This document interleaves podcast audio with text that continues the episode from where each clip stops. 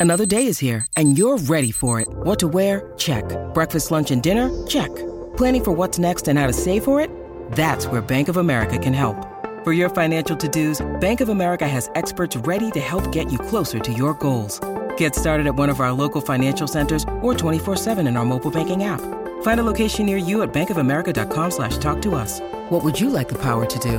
Mobile banking requires downloading the app and is only available for select devices. Message and data rates may apply. Bank of America and a member FDIC. Going to finish off with a little wrap of uh, Hawthorn Geelong from GMHBA Stadium today, and uh, no better man to uh, bring in than a man who was there for Fox Footy and KO, Michael Barlow. He's an AFL Nation commentator and the coach of the Werribee Football Club in the VFL. Hello, Mick. Hey, JD. Um, didn't miss a kick there at GMHBA Stadium. Started at four, Yep. and I've uh, just jumped in the vehicle to head home. So and, and I'm I'm, I'm very through it. very appreciative of that because you've just witnessed eight quarters, or sorry, I get in trouble for saying eight quarters, eight periods of uh, of football. So two games essentially, and and you you sound like the voice isn't going too bad.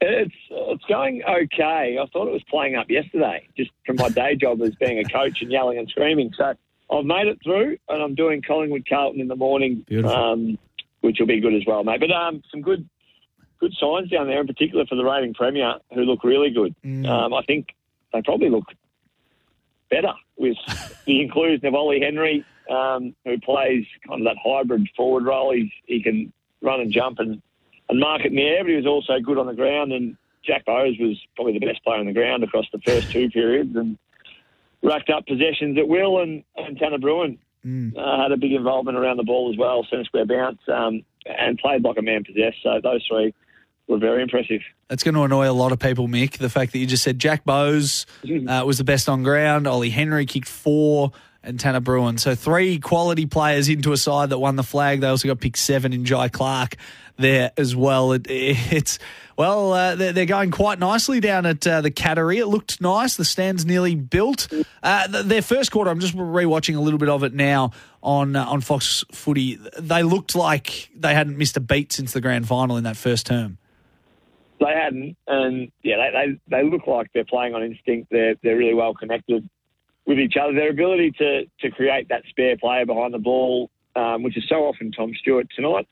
At times it was Esava Ratugolea as well, so he played behind the ball and um, was very impressive. So Esava Ratugolea is another one that's kind of looking for opportunity in that that side that won the premiership last year. De Koning, you know, was was, was incredibly reliable. He went forward for kind of periods three and four, whilst um, unfortunately for, for the Cats, the only down point on the night or downside was Jack Henry, who went off at the half with um, a suspected foot injury from all reports that that'll have to get monitored, something he's had um, a bit of a history of. So he played the first half in, in the forward half and kicked a couple of goals himself alongside his brother, um, but didn't return after after period two. We, we had a text in at the start of the show when this game was was in its early early moments saying Jeremy Cameron is a shoe in for the Brownlow. He he looked insanely good in that first quarter, and this is only a practice match, an unofficial one at that. What, what did you think? He was ominous. I thought early.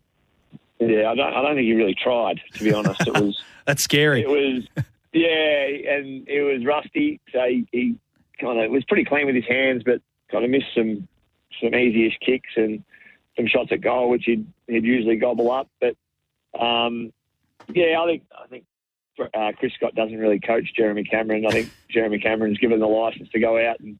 And roam whatever part of the field he sees fit, and went up around the ball a little bit, and had some impact around some stoppages and and some fast um, flows of play. But yeah, I, I think in terms of opportunity night, he could have kicked eight if if he had him straight in his radar and, and potentially was probably a little bit less unselfish. So that was a a big part of the game as well. They, they all just looked to, to pass the ball off inside forward 50, and, and Brad Close, I think, is, is, try, is trying to break a world record for, for score assists. He just refused to have a shot at goal at times and would always look for an open player in his forward 50. So, um, yeah, they're, despite it being an unofficial practice match, it's, you know, they're scary good.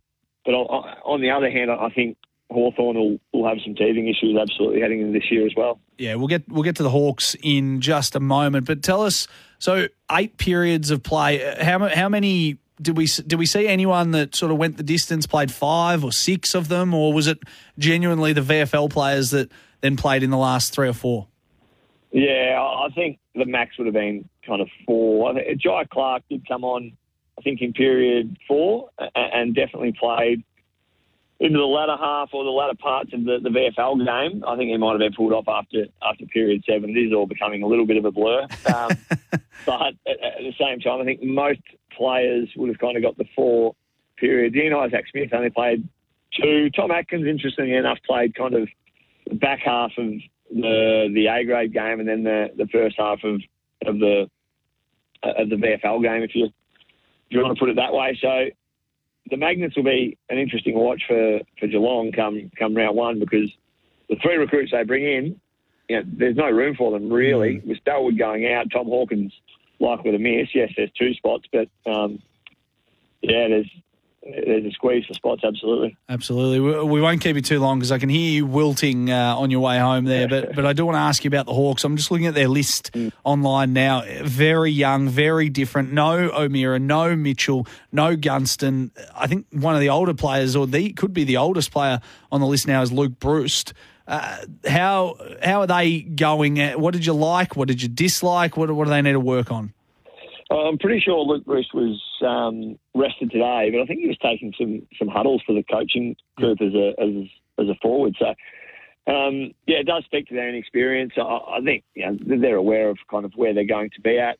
I think glass half full. You look at um, the guys that got good exposure to midfield minutes. You know, Will Day played a lot of centre square bounces and, and had some moments. Um, you know, Ward was kind of in and around the place and, and going okay. They didn't have you know CJ Jive um, play at all today. Sicily was kind of under siege and in the back half, but you could see at moments it was boys versus men, and, and the one-on-one contests in particular. Um, you know, the Cats kind of toyed with them at times in, in the contest, whether it be in the air or on the ground. So physically, they're they're well uh, unders where you probably need to be at as a as a kind of legitimate AFL side at the moment. Um, but yeah, Sam Mitchell's going to be pretty steadfast in what they're looking to do and and and plead patience with the build. So, um, yeah, there's there's obviously mm.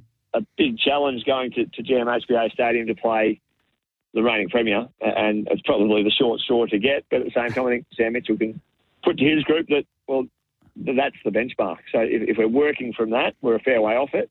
But we can start to bridge that gap from now. Did, did we see Cam Mackenzie out there today for Hawks fans?